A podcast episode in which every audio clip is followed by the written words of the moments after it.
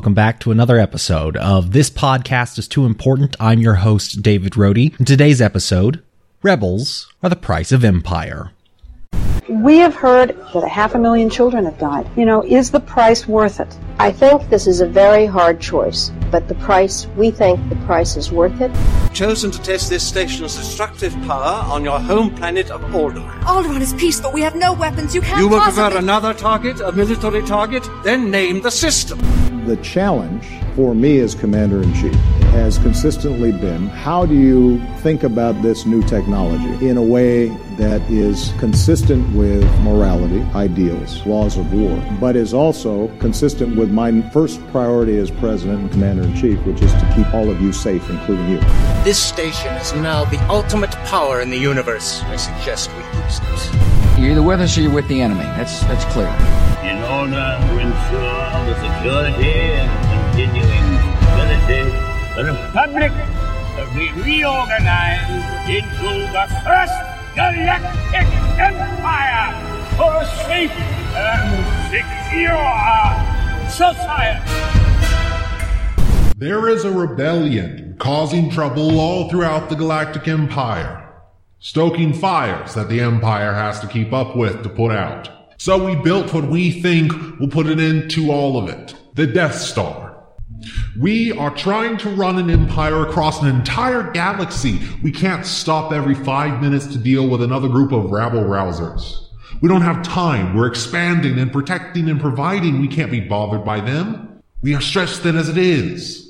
And we found out that our biggest space station's plans have been compromised. Highly classified information has been stolen, and now the lives of hundreds of thousands of Empire troops and leaders, as well as a key military base, is in severe danger. We tracked the plans to the now traitorous Princess Leia, and we did what we had to do to protect our men and our base. We eliminated the other rebels on board and captured her. But she had already hidden the plan, so we had to send a group of soldiers onto the desert planet to find them by any means necessary. Because what's a handful of lives compared to the hundreds of thousands aboard the Death Star? Not to mention the quintillions of credits we spent on it. But if they don't succeed, the Empire is staring down a ticking time bomb clock. So we do what we have to do, which is to torture the rebel to get the information. Information that is going to save the station and possibly the empire as a whole. And even after all of that, she still wouldn't tell us. And we already know that the rebels are eventually going to lead the empire into a civil war if they aren't stopped. So, if the rebel won't tell us what we need to know, we do what we have to do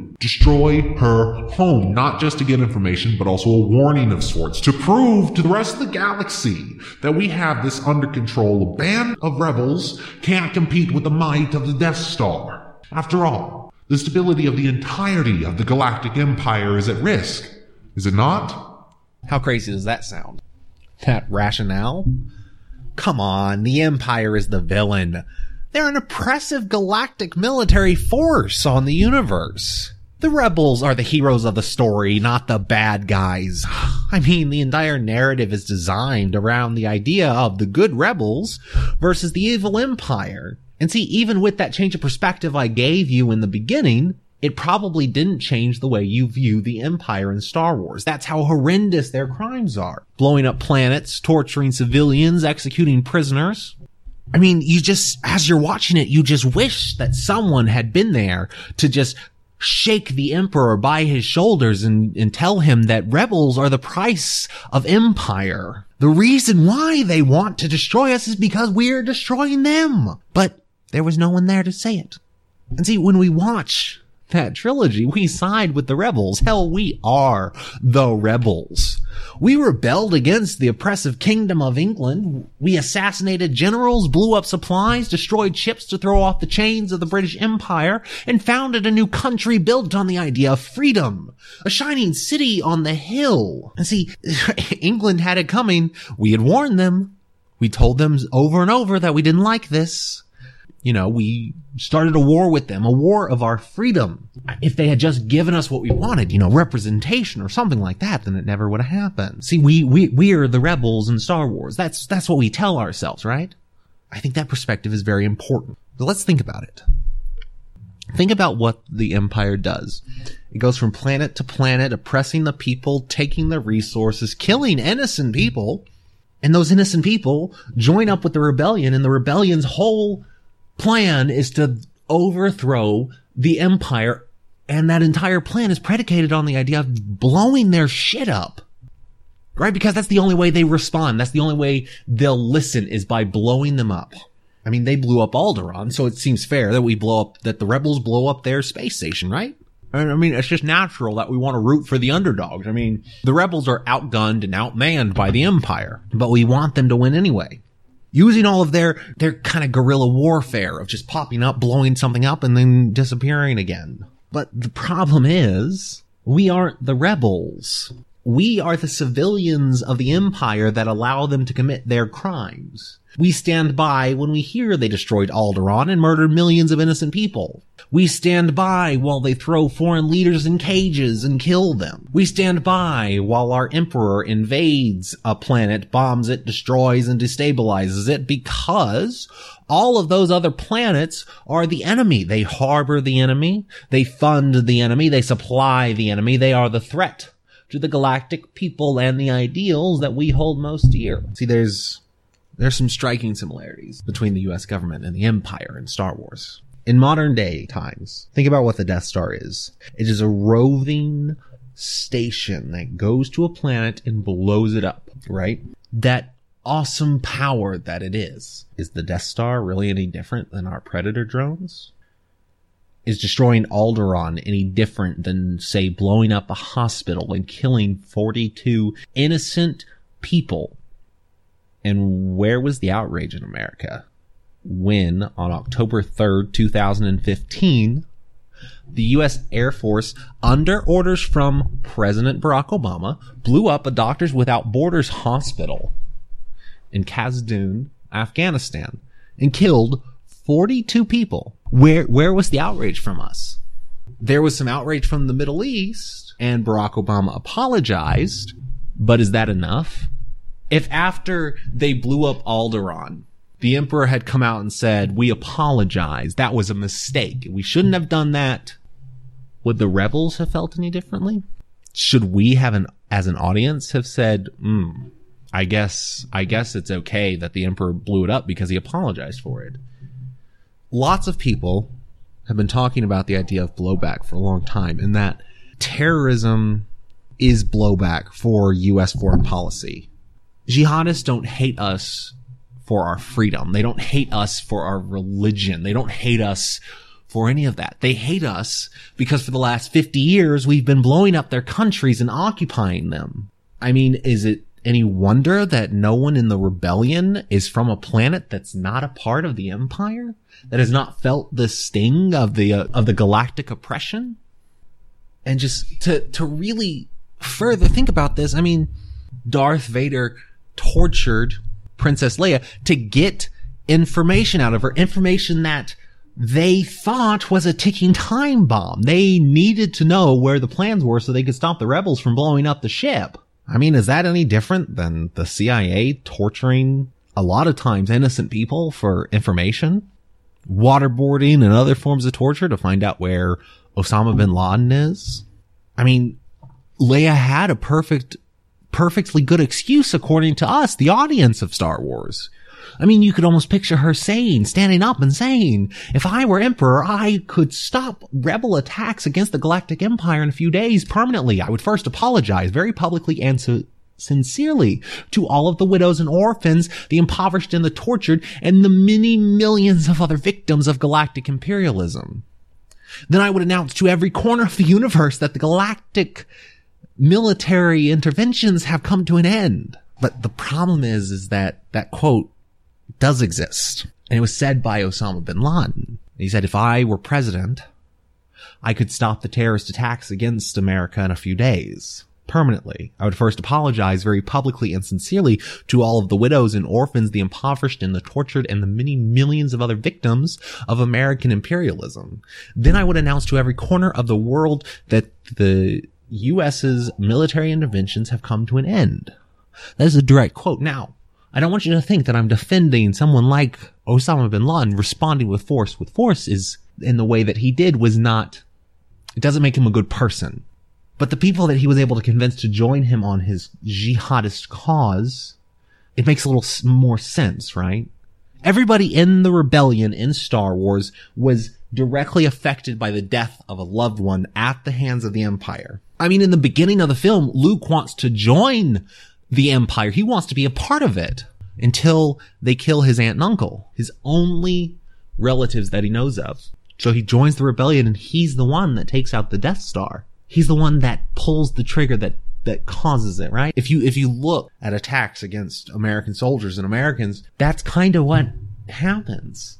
Millions of innocent people at the hands of the United States. And yet, we watch Star Wars and we side with the rebels. Hell, our own politicians like Barack Obama and Hillary Clinton and all of them can stand up there and they'll quote Star Wars thinking they're funny and it's always may the force be with you or if a boy from Tatooine can save the galaxy, you can too. And they do it with a straight face because they've also tricked themselves and us into thinking that even though we're the world's strongest military occupying force, that we're still the rebels that we were in 1776. We're still those farm boys and farm girls on planets that are just overthrowing oppression when we're not. We're not anymore. I want to go back to the destruction of the Death Star.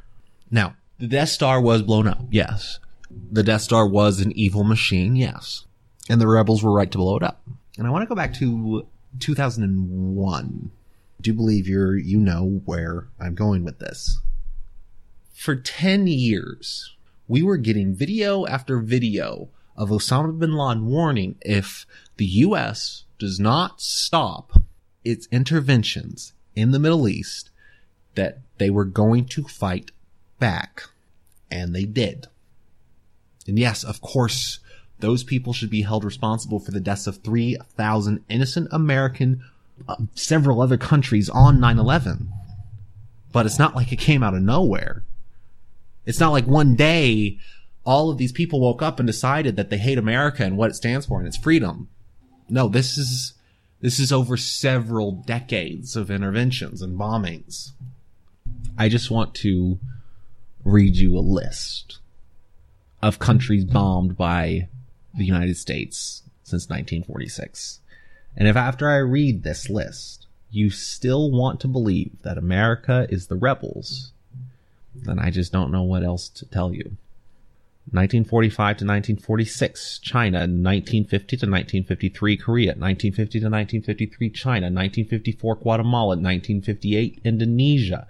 1959 to 1960, Cuba. 1960, Guatemala. 1961, Cuba. 1964, Belgian, Congo. 1964, Guatemala. 1965 to 1966, Dominican Republic. 1965, Peru. 1964 to 1973, Laos. 1961 to 1973, Vietnam, 1969 to 1970, Cambodia, 1982 to 1984, Lebanon, 1983 to 1984, Grenada, 1981 to 1992, El Salvador, 1979 to 1990, Nicaragua, 1986, Libya, 1987, Iran, 1989 to 1990, Panama, 1991, Iraq, 1991, Kuwait, 1992 to 94, Somalia, 1995, Bosnia, 1998, Iran, 1998, Sudan, 1998, Afghanistan, 1999, Yugoslavia, Serbia, 2001 to present, Afghanistan, 2003 to 2011, Iraq, 2004 to the present,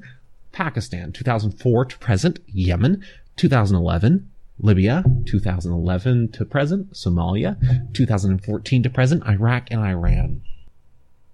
Did you notice something there?